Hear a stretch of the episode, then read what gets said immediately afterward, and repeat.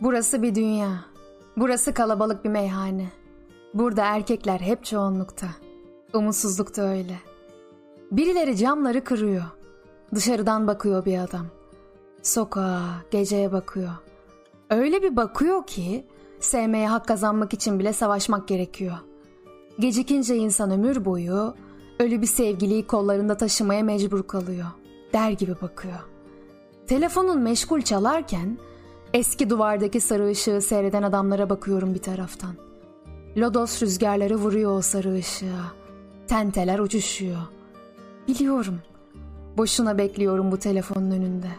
Burada, bu dünyada. Olsun. Ben okullarda okurken yine de hep böyleydim. Sevmezdim herkesin yaptığı şeyi. Sevmezdim müsamereleri. Çabucak biten, sınırları çizilmiş zavallı piknik gezilerini. Gökyüzünün mavisine bakıp terlerdim hep. Kapana kısılmış gibi terlerdim. Oysa görüp görebileceğimiz en güzel yerdi dünya. Ama bu dünyanın geçerli yasalarına göre en büyük suçtu bunun farkına varmak.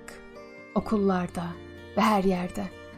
Sadece bu bile yetmişti zaten hasta biri olmama. Yetti bu zaten.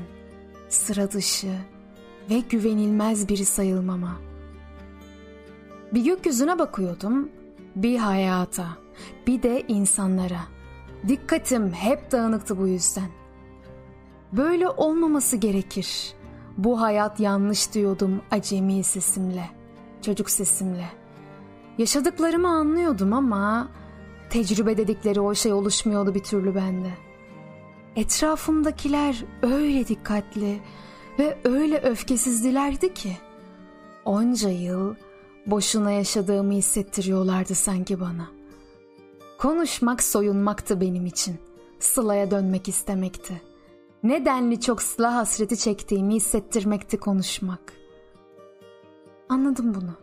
Anladım.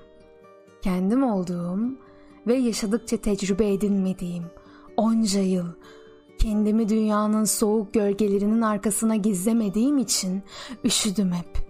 İşte bu yüzden yıllarca kendimi sevmem için birine muhtaç oldum ben hep. Kendimi sevmem, hayata yeni bir başlangıç yapabilmem için hep birini kendimden çok sevmem. Bu yüzden ona ümitsizce bağlanmam ve onun bana acı çektirmesi gerekiyordu.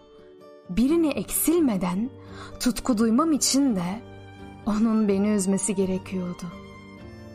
Bu bana insanları ve hayatı daha iyi tanıttı. Bu senin aslında nedenli yalnız ve ne kadar çaresiz olduğunu gösterdi bana. Değiştirmek isterdim bu hayatı. Kızma, kızma ne olur.''